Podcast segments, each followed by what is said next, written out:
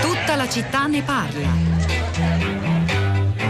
Buongiorno, mi chiamo Cristina, chiamo da Milano. Volevo sollevare questo tipo di argomento, e cioè i portatori sani. Eh, sappiamo che i portatori sani sono individui che ospitano nel proprio organismo germi patogeni virulenti senza però risentire dell'azione morbosa. Eh, allora mi chiedo se tra i dati che la protezione civile ogni giorno ci eh, fornisce, dei guariti, dei contagiati, dei deceduti, di quelli che sono in terapia intensiva, abbiamo anche un, un, sentore di quanti sono i portatori sani, perché loro hanno un segreto, cioè hanno una corazza contro il virus e quindi secondo me dovrebbero essere analizzati per capire che cosa li rende così invincibili contro il virus e mi chiedo se questo tipo di analisi potrebbe essere fatta attraverso un censimento a domicilio fatto dalle aziende sanitarie preposte eh, allo scopo. Pronto, sono Laura da Roma, sono una donna, non voglio dire l'età, diciamo di esperienza. Purtroppo devo dire invece che è difficilissimo farsi visitare dalla dottoressa della mutua. Io ho dovuto chiamare in questo mese dove non sto bene due volte il medico da fuori, 150 visita, senza ricevute, senza niente, quindi la dottoressa mia non visita, addirittura la ricetta me la manda in farmacia, la devo mandare a prendere in farmacia, io sono sola, ho delle patologie ho avuto la polmonite, ho la bronchite cronica, al limite mi dà il consiglio dell'antibiotico per telefono. Non dite, eh, diciamo così, non stupidaggini, però non tutti sono veri. A me è venuto a, bi- a, visitare un medico della mutua ma di un'altra zona, però si è fatto pagare. La prima volta non si è messo nemmeno la mascherina, la seconda se l'è messa e va benissimo mh, mm, perché lo considero bravo, quindi eh, pazienza. Non ho febbre, però non sto un granché. Eh, ieri sono uscita per andarmi a prendere le medicine, ma eh, non è vero che siamo curati, ecco. Música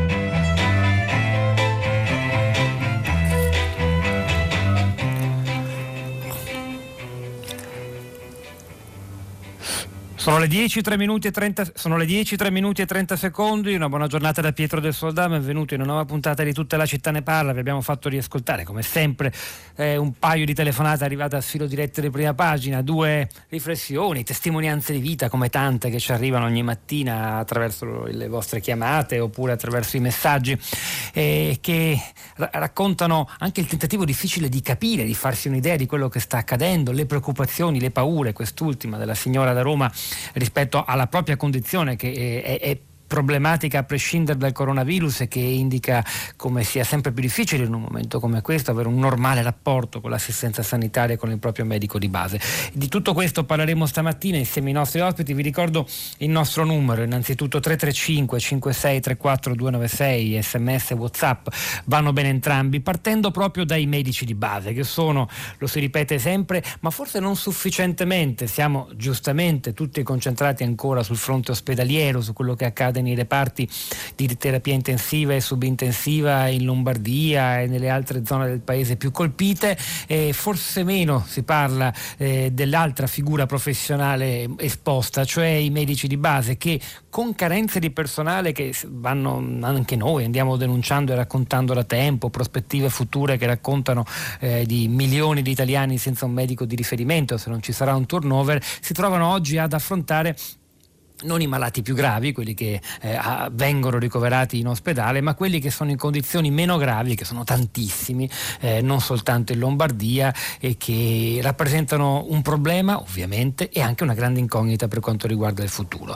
Cominciamo dunque dai medici con un dottore, medico di base a Ospitaletto in provincia di Brescia, che si chiama Germano Bettoncelli. Dottor Bettoncelli, buongiorno e benvenuto. Buongiorno.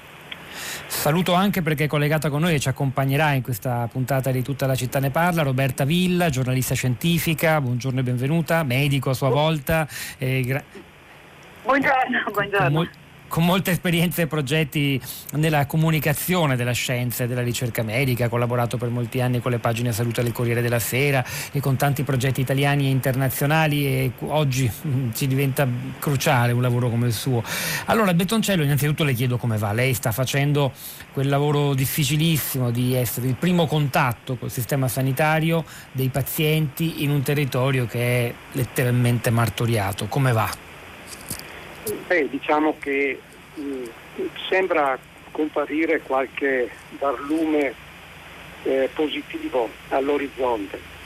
Certamente abbiamo affrontato una situazione che ha sconvolto profondamente il nostro lavoro perché ci siamo trovati di fronte a una patologia nuova con caratteristiche e decorso assolutamente insolito e imprevedibile Uh, non ho difficoltà a dire con un'impreparazione da parte dei medici, soprattutto delle cure primarie come me, ma anche negli ospedali poi per quello che si è visto, sia nel momento della diagnosi e sia nel momento poi della terapia, non quella di emergenza, ma la terapia farmacologica che eh, come eh, si vede è ancora molto dibattuta e non ha ancora un indirizzo eh, assolutamente preciso a cui ci si possa eh, appoggiare.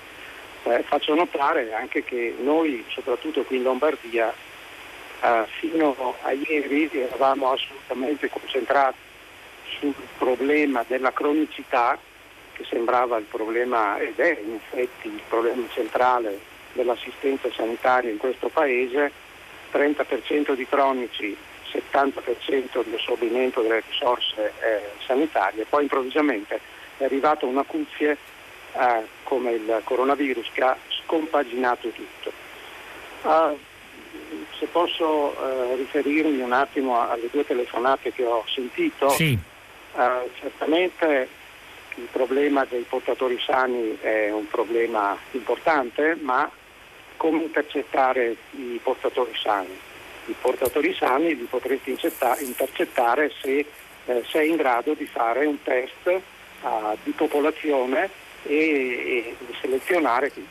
Questo non è possibile.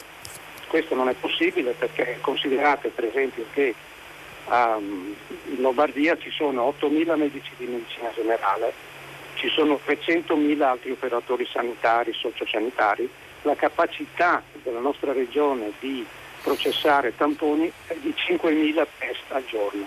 Quindi questa non è una strada praticabile e allora bisogna eh, diciamo, restringere il campo a una condizione eh, più di minima, diciamo, che potrebbe essere quella di riservare i test ai soggetti eh, sospetti, con sintomi sospetti e poi ai soggetti guariti presunti guariti per accertare la guarigione e rimettere in circolazione queste persone e liberare dalla quarantena le loro famiglie che eh, se hanno avuto contatti sono state eh, diciamo, liberate. Sulla seconda telefonata della paziente che lamentava il, la mancanza di contatto con il proprio... Sì, lei è proprio una cronica, no? lei ha una bronchite cronica, ha altre patologie certo. e chiaramente oggi non ha più contatto col medico. Ah. Certo. Impegnato. Allora, ah le indicazioni che abbiamo ricevuto anche dalle agenzie sanitarie di nostri riferimento sono di stare tra virgolette alla larga dai soggetti sospetti positivi per coronavirus.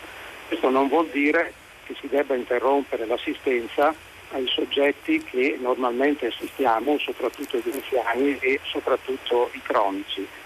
È chiaro che quando c'è un sospetto di malattia virale eh, il medico deve tutelarsi.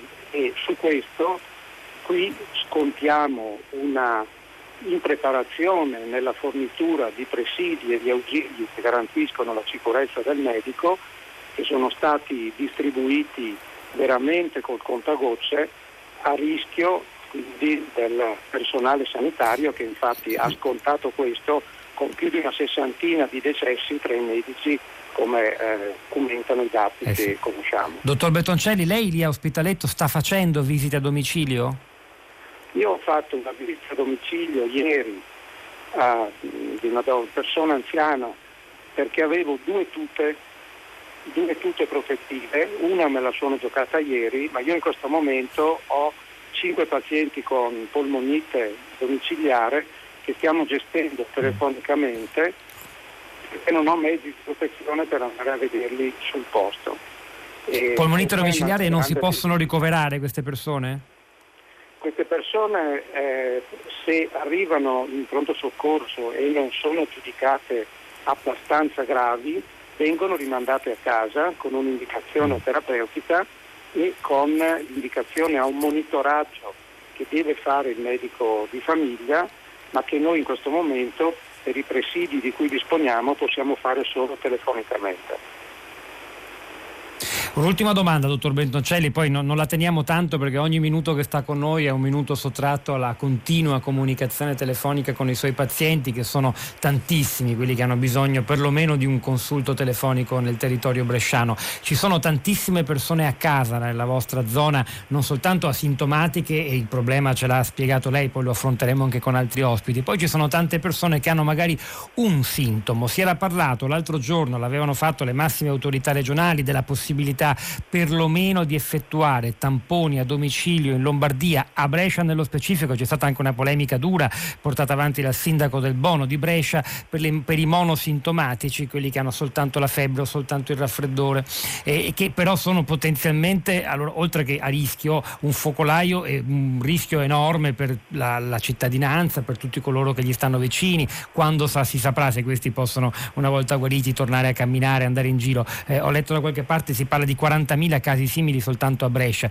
Questa è davvero un'emergenza uh, sull'emergenza. Eh, si sa qualcosa di più rispetto a questa possibilità di andare perlomeno a casa di questi a fargli il tampone?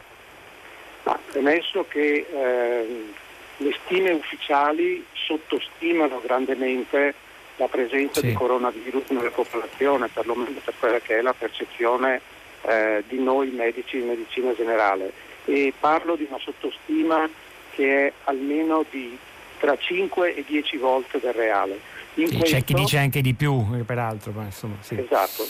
In questo eh, metto anche naturalmente le persone che sono eh, portatrici di eh, coronavirus ma sono asintomatiche. Allora questa, questa gente eh, gira ed è potenzialmente un veicolo di infezione nei confronti di altre persone che più cagionevoli perché portatrici di patologie, perché più deboli dal punto di vista immunitario, eccetera, eccetera, eh, prendono il virus e poi ammalano con manifestazioni cliniche anche gravi e a volte, specie negli anziani, come si è visto, anche letali.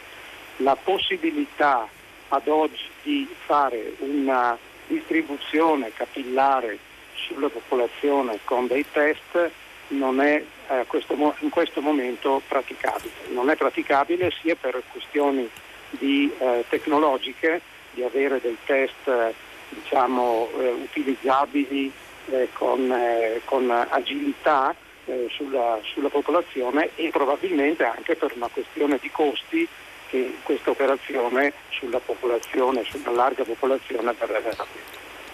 E poi di sicurezza, se lei stesso ci ha detto che ha soltanto due tute per andare in casa, ovviamente sono usa e getta, monouso e una se l'è giocata ieri per una delle sue pazienti a ospitaletto, capiamo quanto tutto questo ancora sia davvero di là da venire. Grazie davvero Germano Bettoncelli, medico di base in provincia di Brescia Ospitaletto. Eh, Roberta Villa, vengo da lei, saluto anche un'altra persona che è con noi, una voce importante per capire un po' di più cosa sta accadendo e anche quali modelli si potrebbero seguire. Chiara Gibertoni, direttrice generale dell'ospedale Sant'Orsola di Bologna. Gibertoni, buongiorno e benvenuta anche a lei.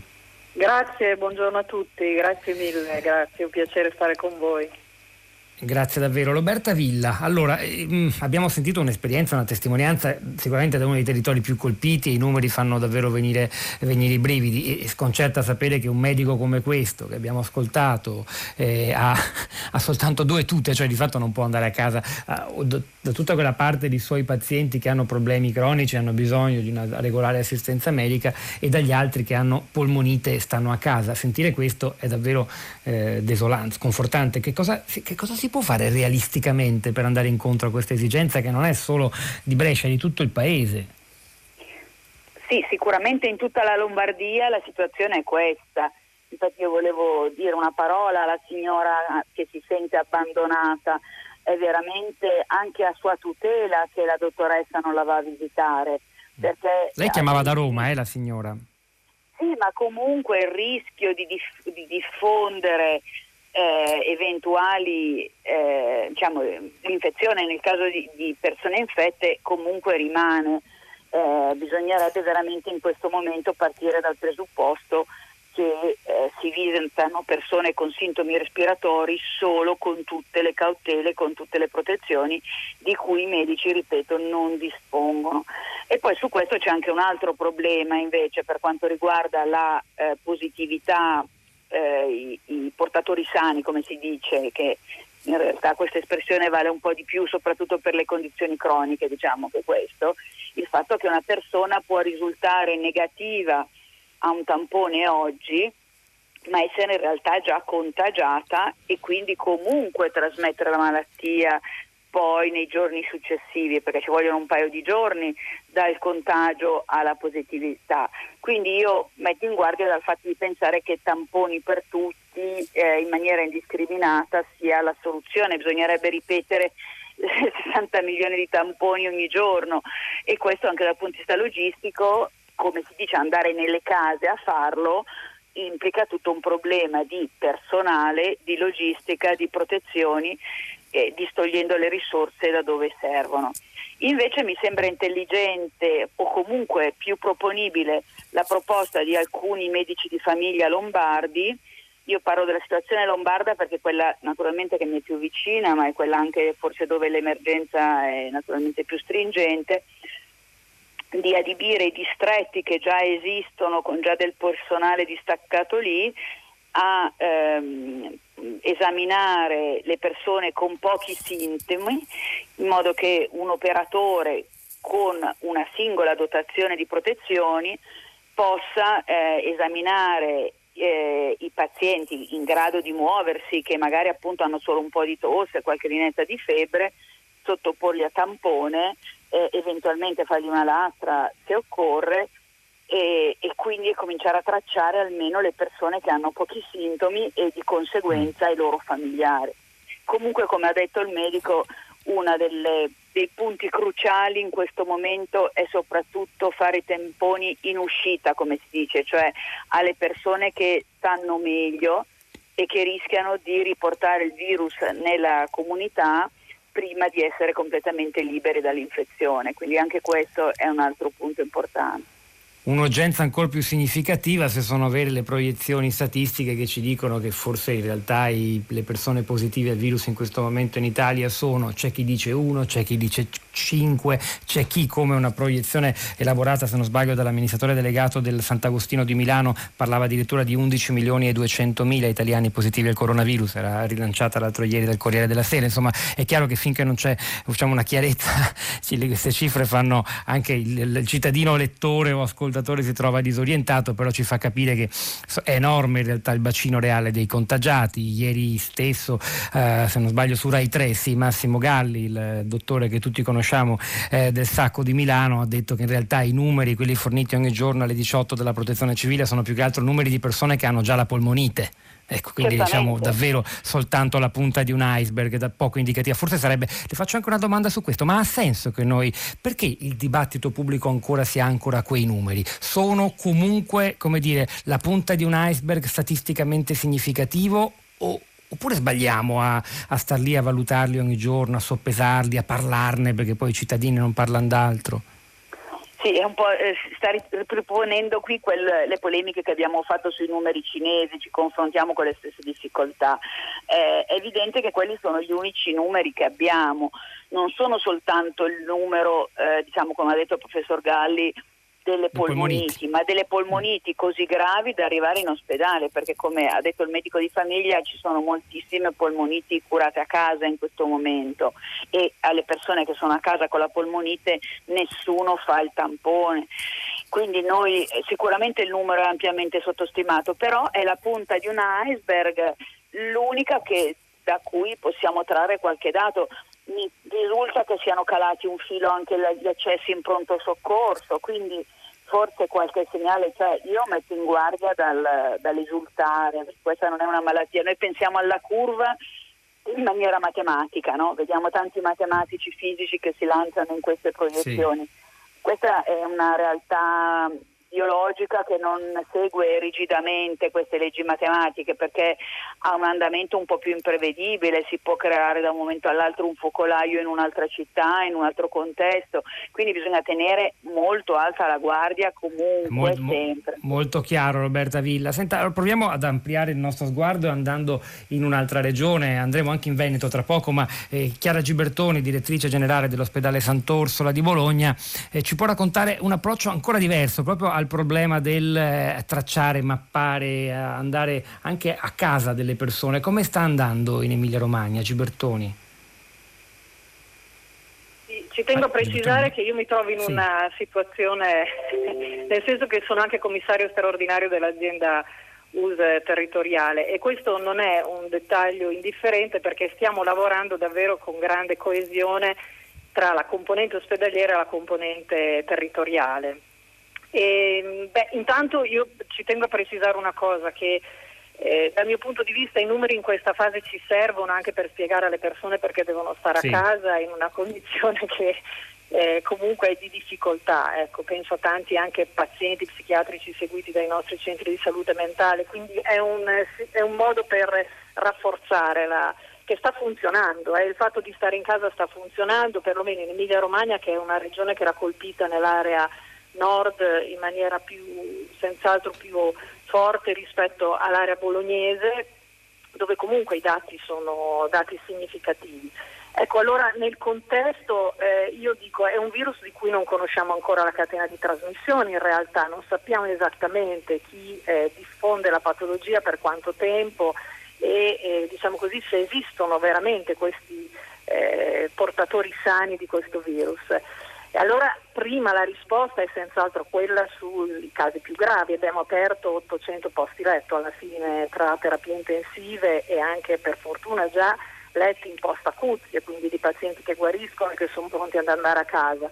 Ma accanto a questa strategia ospedaliera che è stata la prima immediata e necessaria, adesso stiamo pensando esattamente al territorio, ci abbiamo pensato in maniera diciamo così eh, violenta, mi viene da dire questo tempo, in questo termine, nel momento in cui abbiamo visto da una parte che i casi eh, che arrivavano in pronto soccorso erano, eh, appartenevano a una popolazione più giovane rispetto a quello che era l'inizio della fase epidemica e in condizioni eh, diciamo così, di compromissione in termini di capacità ventilatoria già eh, più avanzata dei primi casi e questo ci ha fatto riflettere su tutte quelle persone che, come da indicazioni, contattavano il loro medico in medicina generale e come d'accordo col medico in medicina generale, che è il primo alleato eh, sul territorio, eh, protagonista più che alleato della strategia anche co- contro il coronavirus, e il medico in medicina generale, eh, come dicevo, consigliava di stare a casa fino a quando diciamo così, le condizioni non eh, peggioravano, quindi c'era un monitoraggio telefonico. Quello che è accaduto però nel nostro contesto è che molti stavano a casa anche con 5, 6, 7 giorni e c'è eh, e una delle eh, diciamo così, dei fenotipi di questa malattia è il fatto di avere eh, una dispnea relativamente grave, quindi far fatica a respirare eh, relativamente poco, poi a maggior ragione stando in casa, e avere già invece un quadro di compromissione del tessuto polmonare avanzato. Quindi abbiamo pensato che la strategia migliore è quella di andare a cercare adesso questi casi, quindi sempre col medico di medicina generale che è il perno su cui si sviluppa tutta la strategia territoriale. Eh, il medico di medicina generale non solo riceve tele- dalla telefonata del paziente, ma gli sottopone anche una sorta di eh, questionario strutturato per arrivare ad assegnare un codice di gravità in base al codice di gravità fare una strategia diciamo così, eh, a domicilio o comunque in checkpoint, in ambulatori che abbiamo messo eh, a disposizione in cui so, sostanzialmente incontra il, l'infettivologo e si decide se somministrare eh, una delle armi terapeutiche che abbiamo adesso, che è l'idrossiclorochina, che è il farmaco che si usa per la profilassi della malaria e che sta dando risultati eh, in termini di riduzione della gravità della sintomatologia dell'infezione e sembra poi anche della clearance virale, quindi della capacità di diffondere il virus. Quindi sostanzialmente una stratificazione, però alla comparsa del sintomo, non aspettare quindi a domicilio eh, che eh, eh, diciamo così, la, la, situazione eventualmente peggiori e provare a introdurre da subito eh, questo supporto farmacologico che se non è diciamo così, il farmaco che guarisce il coronavirus è comunque un farmaco che ha dimostrato modificare la storia della malattia. Questo è un modello molto importante che io voglio girare perché capire se è replicabile, se si sta facendo altrove, se per esempio è qualcosa che si sta facendo anche in Veneto. È collegato con noi e torniamo dunque a quelli che giustamente Chiara Gibertone ha definito i protagonisti di questa strategia sul territorio, cioè i medici di famiglia, ad un altro medico. Abbiamo ascoltato l'esperienza diretta di un medico di base di Ospitaletto vicino a Brescia.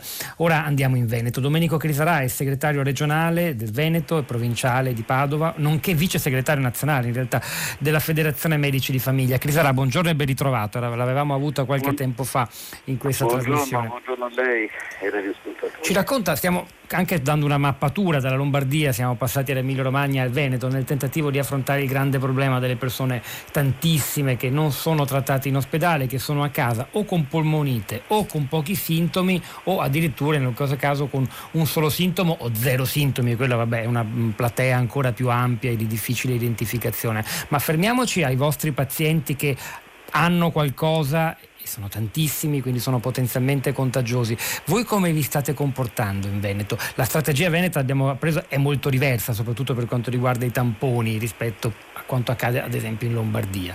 Crisarà. Eh, praticamente l'azione descritta dalla dottoressa un attimo fa noi l'abbiamo messa in atto dal primo giorno dall'isolamento di Uranio.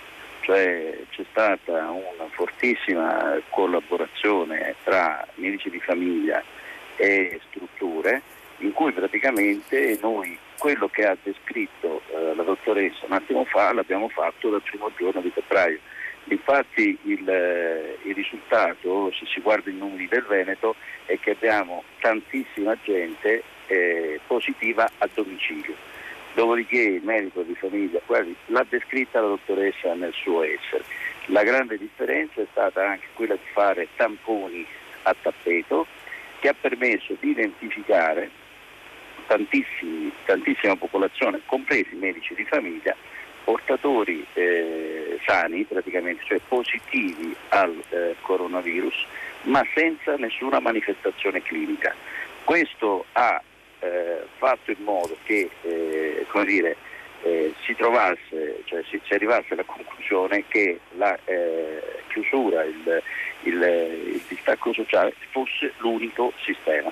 Ed è quello con cui siamo riusciti a non far diffondere il, il, il virus, o almeno farlo diffondere meno e con meno eh, conseguenze di quelle lombarde e di altre aree. E adesso ci stiamo accingendo alla seconda fase, cioè all'assistenza a casa dei dimessi che comunque continuano ad essere positivi e quindi, eh, eh, cioè in cui il virus è ancora presente e quindi anche qui la medicina di famiglia è quella che monitorizzerà e segnalerà eh, le variazioni cliniche di questi, di questi pazienti. Eh, il concetto è quello, eh, ripeto, che è stato descritto, in cui eh, in tutti i passaggi il medico di medicina generale fa da snodo rispetto alle necessità del, del, del, del paziente. Infatti adesso stiamo anche dire, rielaborando eh, la, eh, queste, queste, cose, queste nuove unità di, di, di speciali di continuità assistenziale, le cosiddette USCA, ma le stiamo eh, eh, ragionando in termini che siano i medici di famiglia eh, protagonisti di, anche, di questa assistenza, eh, anche di questa assistenza domiciliare. Eh, per cui eh, noi riteniamo che il modello, eh, il modello, che ha molto aiutato, per non dire il modello vincente, è stato quello di immediatamente isolare i casi in cui, attraverso i tamponi, i casi in cui c'era una positività al virus ma non c'era una manifestazione stinca. È stato molto chiaro Crisara, grazie davvero, ci avete fornito anche nelle loro differenze insomma, dei modelli a cui evidentemente ci si dovrà ispirare per, per, i, per i, prossimi tempi, quando appunto il problema sarà soprattutto al di fuori dell'ospedale.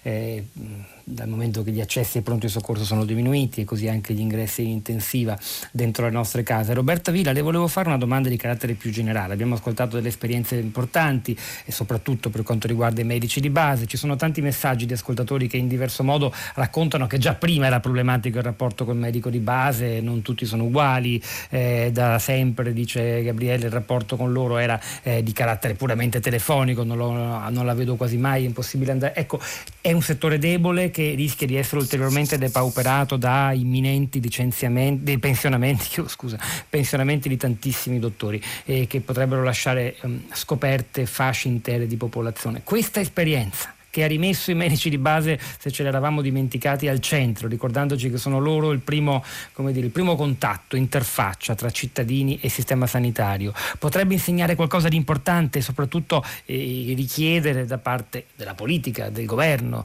eh, maggiori risorse, dei cambi di rotta anche nella politica della medicina di famiglia, Villa. Ma io penso assolutamente di sì. I racconti che abbiamo sentito dalla regione Emilia-Romagna e dalla regione Veneto, quindi voglio dire non è una questione di orientamento politico, ma di approccio alla gestione della sanità eh, in entrambi i casi con una grande attenzione al territorio, mentre in Lombardia classicamente negli ultimi anni si è tutto puntato sull'eccellenza ospedaliera, trascurando molto il territorio. Come diceva il medico di Brescia, di Brescia prima, il problema era la cronicità e questo resta ma il problema della cronicità sono anni che si dice che doveva riportare l'attenzione al territorio rispetto all'ospedale. Questo in, Ita- in, Lombardia è un po' mancato, ma soprattutto è mancato, non so se questo tema in tutta Italia, eh, il riconoscimento del ruolo fondamentale del medico di famiglia, che troppo spesso è considerato semplicemente come un firmacarte, come un personaggio che ha un ruolo esclusivamente burocratico, eh, in qualche modo di convalidare le prescrizioni dello specialista. Io penso che veramente il ruolo del medico di famiglia sia fondamentale, che sia fondamentale investire sia nel loro numero sia nella loro formazione perché veramente sempre di più, passato il coronavirus, che è vero è una cosa eh, acuta, ma che si eh, instaura su una situazione di grande prevalenza di problemi, di malattie croniche, eh, mette proprio in luce questo, l'importanza fondamentale del territorio e speriamo che almeno questo sarà accolto e, e si troveranno delle risposte a questa situazione Gra- grazie davvero Roberta Vili e anche agli altri intervenuti sin qui. Antonella da Bologna racconta una storia beh, positiva, di attenzione in Emilia Romagna. Eh, ho, ho, ricevuto una telefonata da un operatore di un'associazione voluta dal comune di Bologna dei servizi sociosanitari dell'AS locale, iCare. Eh, mi ha chiesto come sta mia madre 95enne, se vive da sola, se ha bisogno della spesa a casa, se ha bisogno delle medicine, se il suo medico di base è collaborativo. So che se, che, se per prendere medicine non serve più la ricetta cartacea, come dire, una manifestazione tangibile della presenza e vicinanza delle istituzioni locali in questo caso. Angelo da Caserta si lamenta del fatto che pur ascoltando spesso la trasmissione in questo periodo eh, non si parla mai del sud, le notizie sono sempre solo riferite al nord, ma c'è anche l'altra parte del paese. Angelo ha molta ragione, in realtà noi del sud parliamo spesso. Per quanto riguarda questa emergenza, per fortuna del sud ora le, le, insomma, non sembra essere scoppiata un'epidemia della medesima grandezza e gravità delle regioni di cui abbiamo parlato oggi e, e chissà che il blocco blocco abbia ormai da tante settimane eh, che ci ha rinserrato in casa abbia consentito di impedire questo eh, trasferimento eh, del virus e soprattutto dell'epidemia con quei numeri e quelle percentuali dal nord al sud. Noi ora continuiamo, continuiamo in musica con un brano che abbiamo ascoltato, molti di voi immagino, ieri sera in prima serata su Rai 1 durante lo speciale Musica che, con- che, unisce, un evento che ha visto decine di artisti italiani esibirsi, ognuno dalle proprie abitazioni, una sorta di concerto collettivo multimediale per sopportare la protezione civile. Tra le esibizioni una delle più emozionanti è stata quella dei Negramaro che da Roma, dove vive il frontman Giuliano San Giorgio, poi da Lecce, Milano e Arezzo, dove abitano gli altri componenti della band, hanno cantato il brano fino all'imbrunire, uno schermo diviso in sei lei per una riunione virtuale e molto molto apprezzata dal pubblico. Negramaro. One, two, one, two, three, oh.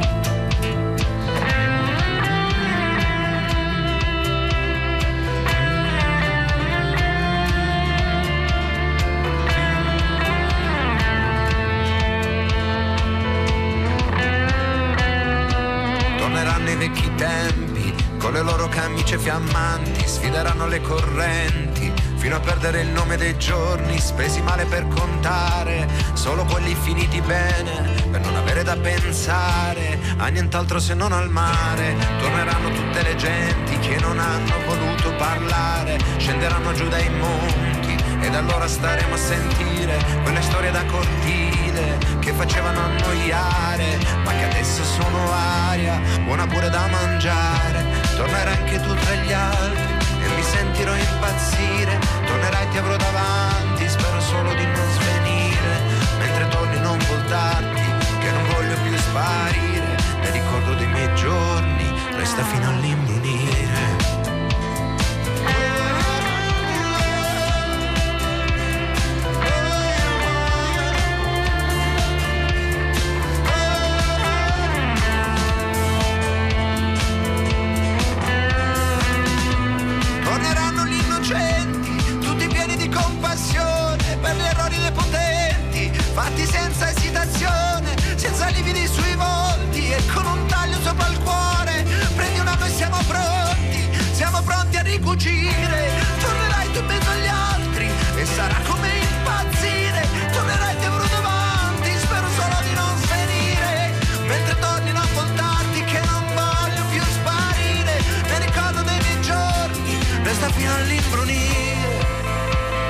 Torneranno anche gli uccelli, ci diranno come volare per raggiungere orizzonti più lontani al di là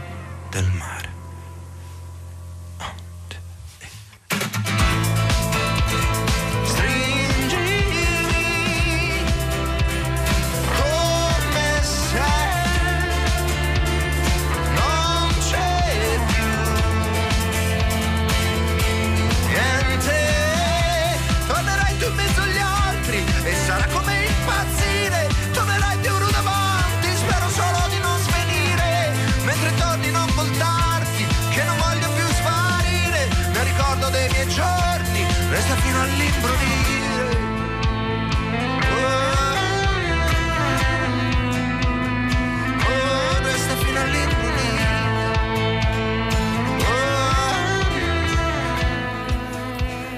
Fino all'imbrunire in Negramaru, uno dei momenti più toccanti della serata di ieri in diretta su Rai 1, musica che unisce, un alternarsi di eh, personaggi dello spettacolo, della musica italiana che hanno in qualche modo eh, raccolto ciascuno da casa propria le emozioni più forti, ci hanno fatto sentire parte di un destino comune, una sensazione molto forte in questo momento che forse dovremo tenere insieme, tenere alta anche quando l'emergenza sarà finita.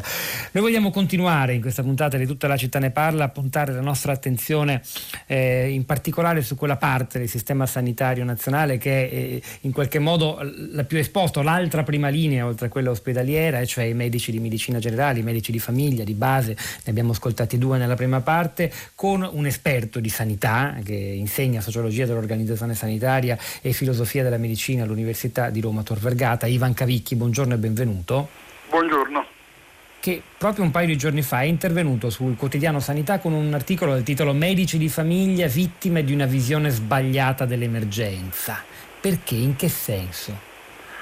Il senso è che sembrava che l'emergenza del coronavirus coincidesse solo con la grande gravità, con l'ospedale, con le terapie intensive, dimenticando che l'epidemia del coronavirus ha più complessità e più gradi di complessità, cioè va dal paziente asintomatico, che sembra sano, a quello che ha la tosse e ha un po' di febbre. Abbiamo dimenticato i medici di medicina generale, li abbiamo abbandonati a loro stessi non abbiamo, non abbiamo provveduto a proteggerli con le mascherine, con i camici giusti e per questo i medici di famiglia hanno pagato un tributo di morti molto alto. Tutti chiamano morti evitabili, ma se erano evitabili bisogna capire perché non sono state evitabili.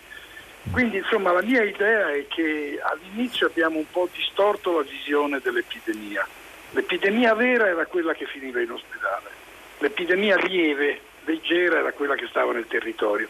Se era leggera non bisognava proteggere i medici di famiglia, questo è stato un errore grossolano e molto grave. Senta, perché è accaduto? Può avere a che fare anche con una generale sottovalutazione del ruolo dei medici di famiglia che devo dire la verità purtroppo emerge anche da tanti ascoltatori cittadini che hanno dei medici con i quali non riescono ad avere un minimo rapporto, li conoscono solo per telefono. Cioè, ci sarà un problema se molti medici vengono considerati soltanto delle, dei, dei burocrati che firmano le ricette e nient'altro, no? Sono problemi, dire, strutturali, storici, questo è innegabile però è altrettanto innegabile che la sentiamo male Cavicchi, forse c'è un problema o di telefono o di linea, non lo so. No, io sto al telefono, ho spento tutto. Perfetto. Mi sente? Oh, benissimo. Allora, stavo, stavo sì, sì, adesso dicendo, bene. Stavo dicendo che l'unica figura medica che si reca a domicilio del malato è il medico di medicina generale. Noi dovevamo prevedere sin dall'inizio una copertura sull'epidemia a livello di domicilio avremmo così risparmiato anche eh, molte, molte strozzature a livello del sistema ospedaliero. Cioè noi cosa abbiamo fatto? Abbiamo aumentato enormemente i posti letto in terapia intensiva, però per quanto io aumento i posti letto, se non ho gli operatori e io ho bisogno di operatori specializzati, i posti letto diventano una strozzatura del sistema e alla fine, come è accaduto a Bergamo, cosa è successo? Che per forza di cose dovevo abbandonare i malati a domicilio cioè non curarli, addirittura con dei medici che non avevano neanche le mascherine. Senta, secondo lei questo errore di, di, prospettiva iniziale, tutto concentrato, tutti concentrati solo sugli ospedali, del resto dicevamo anche prima, no? i numeri che ogni giorno vengono ripetuti nel bollettino delle 18 della protezione civile sono numeri di persone con polmoniti gravi, non sono i numeri dei contagiati in Italia. Questo problema continua ad esserci e rischia di compromettere anche la capacità dell'Italia di uscire davvero dalla, dall'emergenza?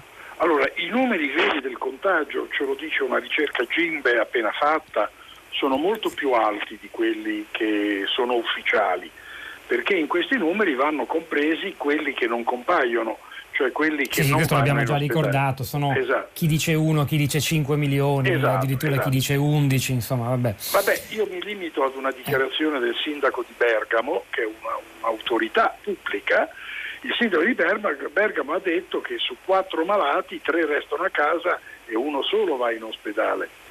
Perché? Perché l'ospedale non ha la capacità di riceverli tutti, non perché è cattivo, perché non ha la capacità di riceverli tutti.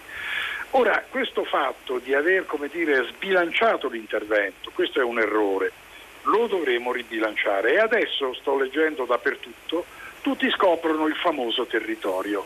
Fino adesso ce lo siamo dimenticato. Adesso si scopre il territorio, cioè si scoprono delle strutture non ospedaliere, territoriali, ambulatoriali, eh, sedi protette, eccetera, eccetera, nelle quali si può intervenire e prevenire la gravità, perché il malato di coronavirus si può anche bloccare ad un certo punto, si può curare in fase intermedia, quindi impedendo al malato di essere costretto ad andare in ospedale.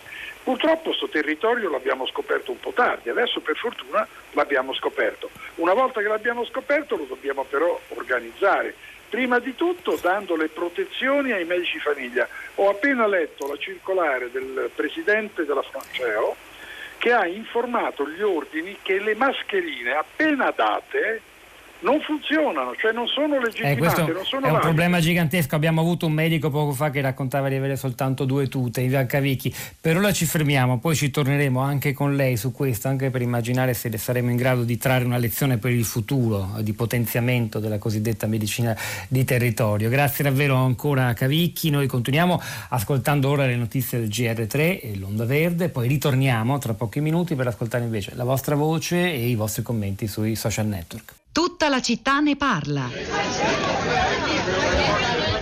Io sono Giacomo Cuticchio, figlio di Mimmo, che ha aperto questo teatro nel 1973. Oggi sono oprante, che è il termine che definisce il puparo che fa da capocomico, quindi colui che dà la voce a questi personaggi e che come un direttore d'orchestra gestisce i tempi dello spettacolo. Sono puparo ma anche compositore. Nato e cresciuto tra i pupi, ricordo da bambino le prime esperienze eh, sperimentali che vedevano incontrare eh, il teatro dei pupi con la musica, come quando rappresentammo il combattimento di Tancredi e Clorinda di Monteverdi e che abbiamo proposto moltissimi anni fa, ero veramente fanciullo, in Francia col maestro Sergio Vartolo che dirigeva l'orchestra di, di strumenti antichi e non potevo che non seguire questa strada.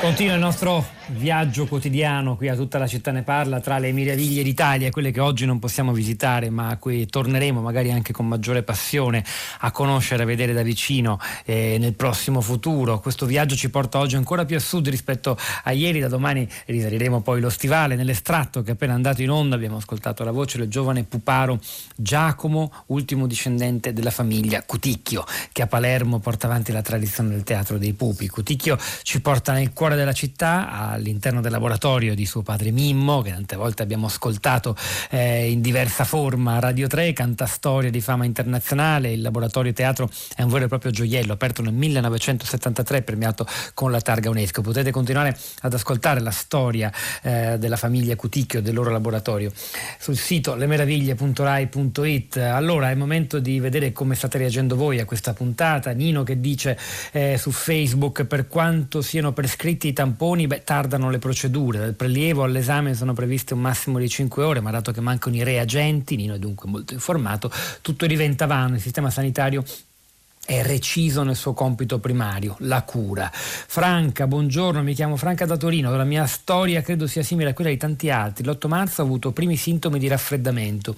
Il mio medico di famiglia interpellato mi dà come cura fumenti d'acqua e bicarbonato. Mi aggravo, cerco di contattare ancora il medico per due giorni inutilmente, cadeva la linea oppure era occupato. Nella notte chiamo la guardia medica che, sentito che ero cardiopatica, mi dà la terapia che comprendeva anche l'antibiotico che la farmacia però non mi dà perché occorre la ricetta medica cerco di contattare ancora il medico, la segretaria mi sgrida perché, sono, perché mi sono rivolta alla guardia medica, la sera finalmente ho la ricetta per l'antibiotico, devo dire grazie all'angelo della guardia medica che mi ha prescritto la terapia. Vabbè, una piccola vicenda rocambolesca che dimostra come tutto sia difficile, ma abbiamo ascoltato dalla viva voce di due medici di base veramente coinvolti dall'emergenza, uno a Ospitaletto in provincia di Brescia e l'altro a, in Veneto, anche a rappresentanza della categoria, che ci raccontano come in realtà sono davvero, stanno cercando di fermare la pioggia con le mani, è un'emergenza non, di fronte alla quale non hanno risorse, non hanno neppure i presidi per difendersi e fare visite a domicilio. Enrica Rivetti, gli eroi sono quelli che lavorano in ospedale, compreso mio marito, i medici di base sono blendati negli ambulatori dall'inizio dei contagi oggi e questa però abbiamo appreso non è certo la verità, se come hanno ricordato i nostri ospiti sono tantissimi ad essere morti per questo, aver pagato ad un contributo anche, come ci ha spiegato Ivan Cavicchi, dovuto a un errore di prospettiva che ha immaginato come l'emergenza coronavirus fosse solo negli ospedali. Ora apprendiamo che per la stragrande maggioranza le persone positive, anche con sintomi gravi, sono a casa. Dunque, è il momento di sentire la viva voce di altri ascoltatori il primo è Daniele che ci parla da Padova. Daniele, buongiorno. Buongiorno Pietro, buongiorno a tutte quante e a tutti quanti. E, mm, mi chiamo Daniele appunto, sono un infermiere domiciliare, lavoro a Padova, quindi sono spesso in strada e chiamavo per due raccomandazioni sì. allora, velocissime. La prima è che se si è positivi e, oppure si hanno dei sintomi non si devono utilizzare mascherine con il filtro perché il filtro permette in fase ispiratoria di far uscire il virus. Ahimè vedo tanti pazienti positivi appunto che portano queste mascherine che gli vengono passati e pensano di proteggere gli altri, in verità non proteggono proprio nessuno, proteggono loro stessi da altro virus, però eh, questo non gli che permette. È un po' il contrario di quello che si dice, però, perché tutti continuano a eh. ripetere che le mascherine servono soprattutto per proteggerli. Da ultimo anche il virologo Roberto Burioni nelle utilissime clip di Radio Trescenza, che tra l'altro ritrovate anche no, sul nostro seguo... Lei sta dicendo una cosa, io non so che dire di fronte a questa testimonianza. Sì, Lei capisco, ad ogni, modo, ad ogni, modo, eh, tutti gli utenti possono eh, guardare la scheda tecnica della mascherina e capiranno se eh, proteggono mm. anche gli altri con l'uso del filtro. Il filtro filtro, la mascherina col filtro viene utilizzata solo dagli operatori sanitari che la devono utilizzare per tante ore perché quella senza mm. filtro eh, non è facile respirare, quindi per otto ore portare la mascherina senza filtro è davvero difficile, okay. quelle vanno utilizzate solo operatori sanitari. La seconda raccomandazione molto veloce è che non si deve mai toccare la parte davanti della mascherina e poi magari strizzarsi gli occhi. Vedo tantissime persone per strada che si, si stavano la mascherina e poi magari si strizzano gli occhi. Ecco, la parte davanti della mascherina deve essere considerata contaminata e quindi se proprio si riesce a bloccare un droplet nella mascherina, poi quello lo si prende e lo si trasporta dalla mascherina alle proprie mucose ed è una pessima idea. Mi, mi scusi Daniele, lei ha detto fa l'infermiere domiciliare, ma sta continuando sì. il suo lavoro? Sta andando nelle sì. case? Sì. E con, usando i presidi, tuta, maschera, come lavora?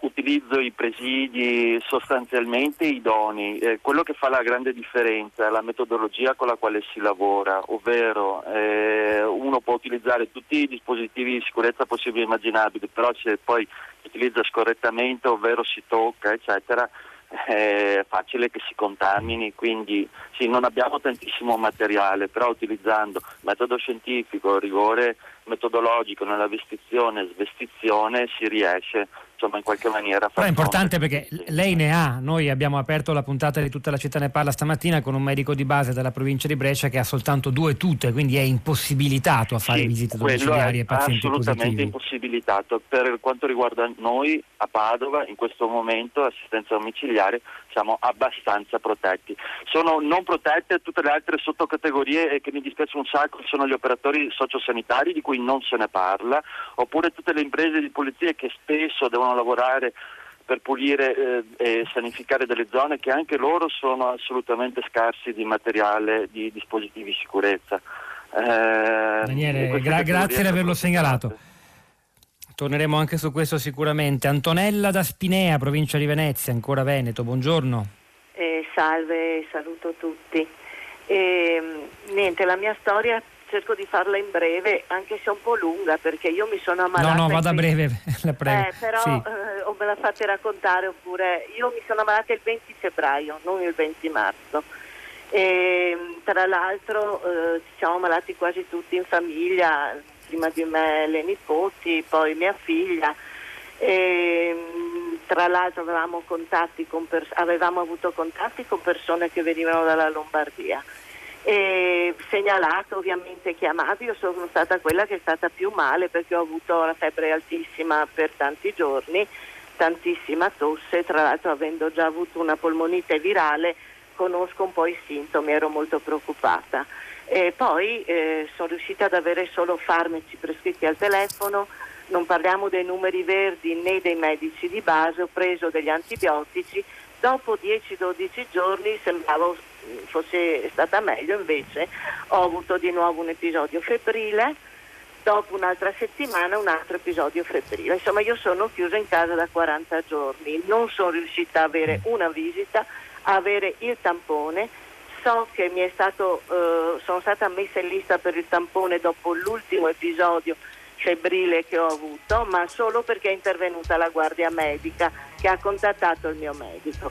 Però a distanza di dieci giorni nessuno mi ha fatto il famigerato tampone, non so neanche più se avrà senso farlo perché io sono 40 giorni che sono così. Ecco, era solo per testimoniare che non no, è vero. La ringrazio non davvero. È vero, eh. Non è vero che si fanno i tamponi a tappeto, non esiste. No, no, ma infatti abbiamo. Eh, eh, neppure in Veneto ci si riesce, diciamo così. Grazie.